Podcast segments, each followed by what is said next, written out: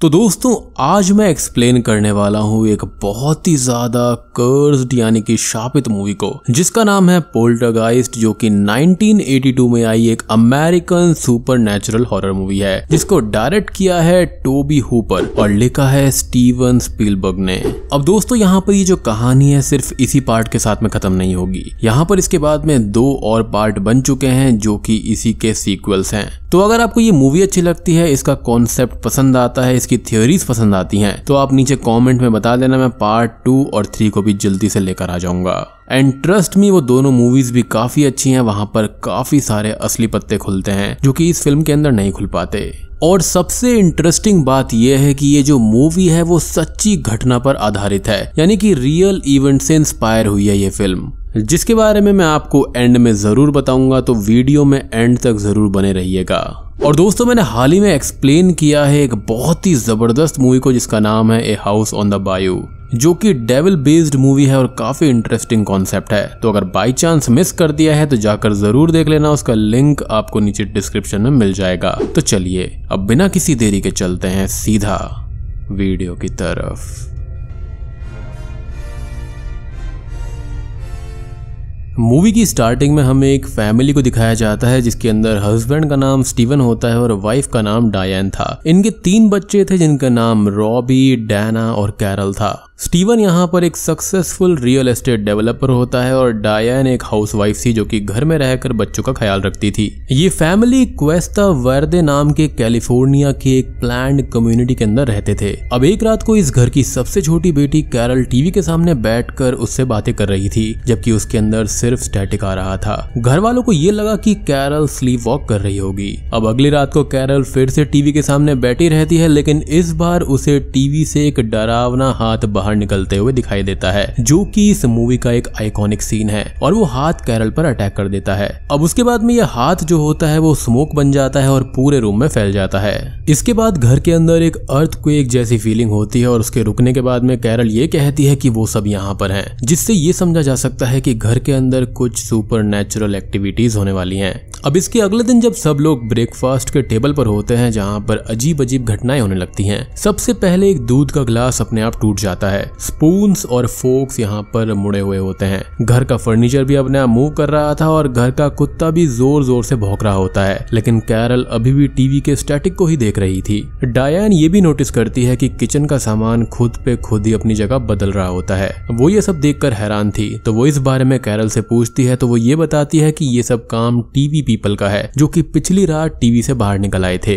अब ये सारी घटनाएँ जो होती हैं, वो बढ़ती जा रही थी और उसी शाम डायन ये डिस्कवर करती है कि किचन के एक पॉइंट पर कुछ भी सामान अगर रखा जाए तो वो मूव कर रहा होता है। इन सब चीज़ों को देखकर स्टीवन भी सोच में पड़ जाता है, लेकिन वो सभी को साइंटिफिकली एक्सप्लेन करने की कोशिश करता है। और यहाँ पर हॉरर मूवीज़ के अंदर एक व्यक्ति हमेशा ऐसा होता है, जो कि हर चीज़ को साइंस से जोड़ने लगता है। खैर, उसी रात जब जोरदार थंडर हो रहा होता है कि तभी बैकयार्ड में एक ट्री ज़िंदा हो जाता है और रॉबी को उठा लेता है। तभी स्टीवन उसको बचाने जाता है, लेकिन ट्री ने रॉबी को जकड़ लिया था। उसके बावजूद भी स्टीवन यहाँ पर किसी तरह से उसको बचा लेता है। अब दूसरी तरफ़ कैरल के कमरे में क्लोजेट के अंदर एक पोर्टल खुलता है, जो कि कैरल को अपने अंदर समा लेता है। अब घर वाले भी कैरल को ढूँढने लगते हैं कि तभी रॉबी और डायन को कैरल की आवाज़ टीवी के अंदर से आती है। आपने सही समझा। कैरल उस पोर्टल से दूसरे डायमेंशन के अंदर चली गई थी और वो उस टीवी के थ्रू इस वर्ल्ड से कनेक्टेड होती है। अब इन सुपर घटनाओं को देखते हुए स्टीवन यहाँ पर पैरासाइकोलॉजिस्ट को बुलाते हैं, जिनका नाम यहाँ पर रायन, मार्टी और डॉक्टर लैश होता है। ये सभी स्टीवन के घर तुरंत पहुँच जाते हैं और कैरल के कमरे में जाते हैं, जहाँ पर सारी चीज़ें हवा में उड़ रही होती है। इन चीज़ों को देखकर डॉक्टर लैश ये बोलती है की ये सारी चीज़ें जो है, वो पोल्टर एक्टिविटी है। अब आगे डायन टीवी पर अपनी बेटी कैरल की आवाज़ सुनाती है, जिसमें कैरल ये कहती है कि उसे एक लाइट सोर्स दिखाई दे रही है, जिससे वो काफ़ी डरी हुई है। अब इसी दौरान लिविंग रूम में एक पोर्टल खुलता है और उसमें से एक सामान गिरता है। अब आगे यहाँ पर मार्टी को बॉडी पर कटने के निशान आ जाते हैं और उसका चेहरा सड़ने लगता है। लेकिन आगे जाकर वो ये रियलाइज़ करता है कि ये सब उसका एक हेलुसिनेशन था। अब उसी रात सभी लोगों को कैरल के कमरे से एक लाइट निकलती हुई दिखाई देती है और वो लाइट जो होती है वो लिविंग रूम में जाकर गायब हो जाती है। डॉक्टर लेश ये सब देखकर ये बोलती है कि वो अगले दिन स्पिरिचुअल मीडियम को लेकर आएगी, जो कि सुपर नेचुरल एक्टिविटी को बंद कर सकती है और कैरल को वापस ला सकती है। स्टीवन यहाँ पर कुछ दिनों से ऑफ़िस नहीं गया था तो उसके बॉस उससे मिलने आ जाते हैं और बॉस से बातचीत में ये पता चलता है कि क्वेस्ता वेर्दे एक सिमेट्री के ऊपर बना हुआ है और बिल्डर्स ने इसकी ग्रेव्स को कहीं और शिफ्ट कर दिया था। अब ये सुनकर वो लोग हिल जाते हैं और स्टीवन उसके बाद अपने बच्चों को रिलेटिव के यहाँ पर भेज देता है, क्योंकि आज ये सभी लोग स्पिरिचुअल मीडियम की मदद से कैरल को वापस लाने की कोशिश करने वाले थे। जो कि खतरे से खाली नहीं था। अब उसी रात डॉक्टर लेश अपने साथ टैंजिना बैरन्स को लेकर आती है। टैंजिना को घर के अंदर आते ही अजीब सी चीज़ें फील होती हैं और वो कैरल के कमरे में छानबीन करने जाती हैं। टैंजिना ये बोलती है कि कैरल अभी भी ज़िंदा है और वो यहीं पर है इसी घर के अंदर। टैंजिना यहाँ पर एक दिमाग से परे बात बोलती है कि इंसान कभी मरता नहीं है। वो बस डिफरेंट स्पेयर ऑफ़ कॉन्शियसनेस में चला जाता है। और ये एक ट्रांजिशन की तरह होती है, जहाँ पर स्पिरिट बॉडी को छोड़कर लाइट की तरफ़ चली जाती है, जिसके थ्रू स्पिरिट्स यहाँ पर स्पिरिचुअल वर्ल्ड में जाती है। लेकिन कभी कभी स्पिरिट्स रास्ता भटक जाती हैं और अर्थली प्लेन्स के अंदर फंस जाती हैं। टेंजिना आगे बताती है कि कैरल ऐसी जगह में है जो कि हमारे वर्ल्ड और स्पिरिचुअल वर्ल्ड का रास्ता है। और ये स्पिरिट्स कैरल की तरफ़ अट्रैक्ट हो रही है क्योंकि कैरल के अंदर लाइफ फोर्स है, जो की पावरफुल लाइट की तरफ़ अट्रैक्टेड होती है। जिस वजह से ये स्पिरिट स्पिरिचुअल वर्ल्ड वाली लाइट की तरफ़ जाने के बजाय कैरल की लाइफ फोर्स की तरफ़ बढ़ रही है, क्योंकि इन्हें फिर से लाइफ और अर्थ को फील करना है। और ये जो कॉन्सेप्ट है वो बिल्कुल इंसीडियस मूवी के अंदर है। और दोस्तों इंसीडियस मूवी के चार पार्ट्स हैं। अगर आप चाहते हैं मैं एक्सप्लेन करूँ तो नीचे लिख देना, क्योंकि इसका जल्दी ही नेक्स्ट पार्ट यानी कि इंसीडियस फाइव भी आने वाली है। तो एक काइंड ऑफ़ रिकैप आपका हो जाएगा। खैर, यहाँ पर सारी स्पिरिट्स इविल नहीं होती, लेकिन वहाँ पर वो एक बीस्ट नाम की डार्क एनर्जी को महसूस कर पा रही है, और उसी ने कैरल को अपने पास रखा हुआ है, ताकि सारी आत्माएँ उसकी तरफ़ अट्रैक्ट हो जाए, ना कि स्पिरिचुअल प्लेन के लाइट की तरफ़ में। बेसिकली ये जो डार्क एनर्जी है, वो इन एनर्जीज को कंज्यूम करना चाहती है। तो क्या हम इस डार्क एनर्जी को पोल्टर गाइस्ट की जगह डेविल बोल सकते हैं? मुझे बिल्कुल लगता है कि ऐसा माना जा सकता है। खैर, इसका बेसिकली ये मतलब है कि बीस्ट ने कैरल को बहला फुसला कर रखा है। क्योंकि कैरल के अंदर जो लाइफ फोर्स है, उस वजह से बाकी कंफ्यूज हुई स्पिरिट्स कैरल की तरफ़ अट्रैक्ट हो जाती हैं। और उससे उस बीस्ट लाइफ फॉर्म को उन पर फ़ीड करने का मौका मिल जाता है। तो यहाँ पर उनको उन स्पिरिट्स को स्पेक्ट्रल लाइट की तरफ़ भेजना होगा। स्टीवन डॉक्टर लैश रायन, डायन और टेंजिना तैयारी करते हैं कि कैरल को रियल वर्ल्ड में वापस लेकर आया जाए। टेंजिना इस काम के लिए red ribbons handkerchief ropes और टेनिस बॉल मंगवाती है। अब इन टेनिस बॉल्स को रायन नंबरिंग कर रहा होता है। टेंजिना बताती है कि इन दूसरे डायमेंशन में जाने का रास्ता कैरल के रूम के क्लोजेट से है और वहाँ से निकलने का रास्ता लिविंग रूम के पोर्टल से है। आगे डायन कैरल से बात करती है और उसे लाइट की तरफ़ जाने को बोलती है, जिससे बाकी की स्पिरिट्स कैरल के पीछे भागेंगी और उससे उन्हें स्पेक्ट्रल प्लेन मिल जाएगा। आगे टेंजिना क्लोजेट से टेनिस बॉल फेंकती है और वो बॉल लिविंग रूम से बाहर आ जाता है, जिससे कि टेंजिना की जो थ्योरी होती है वो सही साबित हो जाती है कि पोर्टल में घुसने का रास्ता कैरल के रूम के क्लोजेट से है और एग्जिट लिविंग रूम में है। यानी कि जब कैरल ने ये बात बोली थी कि टीवी पीपल वहाँ पर है तो इसका मतलब ये बात बिल्कुल सही थी। वहाँ पर जो भटकी हुई आत्मा थी वो वहाँ पर आ गई थी। खैर, अब डायन कमरे में रोप बांधकर क्लोजेट वाले पोर्टल से घुसने लगती है। कैरल के रूम में स्टीवन और टेंजिना ने रोप पकड़ी हुई थी और लिविंग रूम के अंदर रायन और डॉक्टर लेश ने रोप पकड़ा था। अब अचानक से ही बीस्ट जो होता है वो स्टीवन पर हमला कर देता है और स्टीवन से रोप छूट जाती है, जिस वजह से लिविंग रूम के अंदर डायन अपनी बेटी कैरल के साथ गिर जाती है और इन दोनों के ऊपर एक चिपचिपा पदार्थ लगा हुआ था, जिसको एक्टोप्लाज्म बोला जाता है। और इसका कॉन्सेप्ट जो है ना, वो बहुत ही बढ़िया है। इसके ऊपर मैंने एक मूवी भी एक्सप्लेन करी है, अगर आपको देखनी है, उसका लिंक आपको नीचे डिस्क्रिप्शन में मिल जाएगा। काफ़ी बेहतरीन मूवी है। One of the cult classic movies आप कह सकते हो। यानी कि ये जो स्पिरिट्स वगैरह होती है इनके ऊपर ये एक्टोप्लाज्म ज़रूर होता है। खैर, अब स्टीवन इन दोनों को बाटम में ले जाता है और आगे डायन और कैरल होश में आ जाती हैं। अब आगे टेंजिना ये कहती है कि स्टीवन का घर अब स्पिरिट से आज़ाद है, यानी कि जो स्पिरिट्स थी वो अपनी असली मंजिल पर पहुँच गई हैं। अब इस हादसे के बाद में दोनों मूव होने का प्लान करते हैं और स्टीवन अगली सुबह अपना रेजिग्नेशन देने चला जाता है।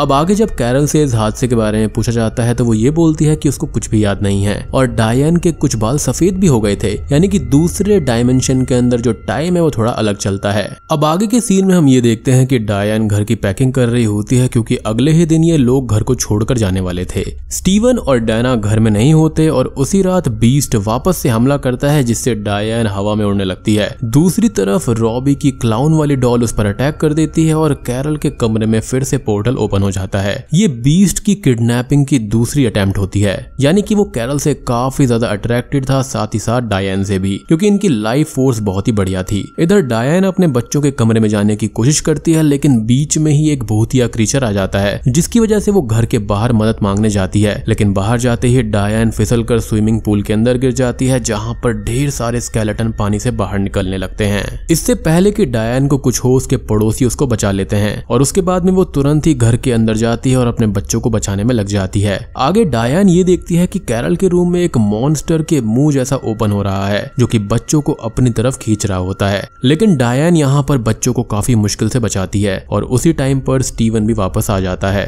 अब आगे घर के अंदर जगह जगह से कब्र और स्केलेटन निकल रहे थे और उसी बीच यहाँ पर स्टीवन को उसके बॉस से एक राज की बात पता चलती है और दोस्तों, अब यहाँ पर खुलते हैं इस मूवी के असली पत्ते।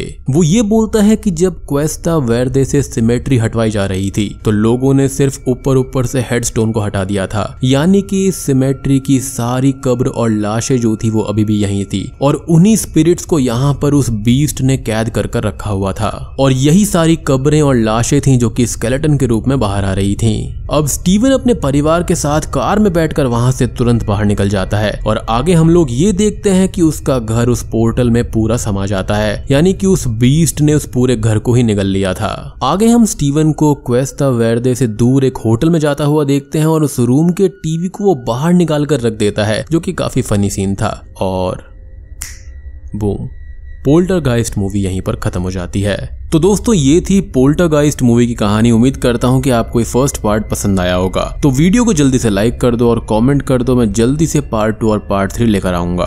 अब यहाँ पर पोल्टरगाइस्ट उन भूतों को कहा जाता है जो कि काफ़ी नॉइजी और फ़िज़िकल डिस्टर्बेंस करते हैं। जैसे कि टेबल को यहाँ से वहाँ हिलाना, घर के सामान को अपने आप मूव करना। इनफैक्ट यहाँ पर कई सारे सेक्सुअल काइंड ऑफ़ पोल्टरगाइस्ट भी हो सकते हैं, जिसके बारे में मैं ऑलरेडी एक मूवी एक्सप्लेन कर चुका हूँ। उसका लिंक आपको नीचे डिस्क्रिप्शन में मिल जाएगा। वो भी एक रियल घटना घटना पर आधारित मूवी है। अब दोस्तों, यहाँ पर यह कहा जाता है कि जो पोल्टागाइस्ट मूवी का सेट था, वो शापित था, क्योंकि उसके बाद में काफ़ी सारे मेंबर्स की डेथ हो गई थी। अब कई लोग ये मानते हैं कि ये श्राप की वजह से हुआ था, लेकिन कई लोगों का ये मानना है कि वो सिर्फ़ नेचुरल डेथ्स थी। एंड एक बात और थी कि यहाँ पर इस सेट के ऊपर रियल स्केलेटन यानी कि रियल ह्यूमन स्केलेटन का इस्तेमाल करा गया था।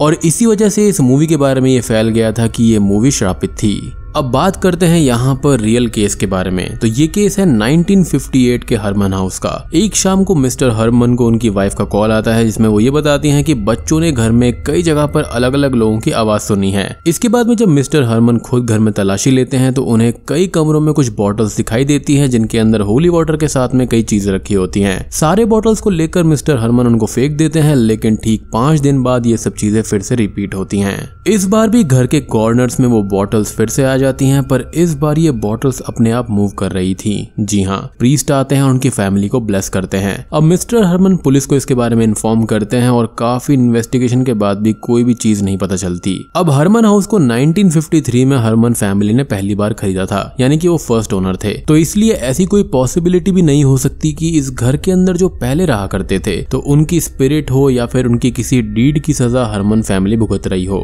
अब इसके बाद में हरमन हाउस की कहानी मीडिया में फैल जाती है। और तभी उस वक्त के एक फ़ेमस साइकोलॉजी के अच्छे प्रोफेसर वहाँ पर मिस्टर हरमन से मिलने आते हैं। और उनको भी वहाँ पर किसी पोल्टरगाइस्ट के होने का अंदाज़ा हो जाता है। और इसके बाद वो अपने कुछ स्टूडेंट्स के साथ में उस घर में फिर से विज़िट करते हैं, जिसके बाद में उनकी वहाँ पर रिसर्च शुरू हो जाती है। अब रिसर्च के कुछ ही दिन के बाद में धीरे धीरे ये सारी घटनाएँ कम होने लगती हैं और थर्ड फेबर से मार्च 18 के बीच में ये सब रिकॉर्ड किया गया था। और ये केस पूरी दुनिया में फैल जाता है, जिससे ये मूवी इंस्पायर हुई थी। तो दोस्तों, ये थी इस मूवी से जुड़ी हुई कुछ इन्फॉर्मेशन उम्मीद करता हूँ कि आपको पसंद आई होगी। पसंद आई है तो वीडियो को लाइक कर देना चैनल पर नए हैं तो सब्सक्राइब कर लीजिए। तो मैं आप सबको मिलता हूँ अगली वीडियो के साथ में। तब तक के लिए स्टे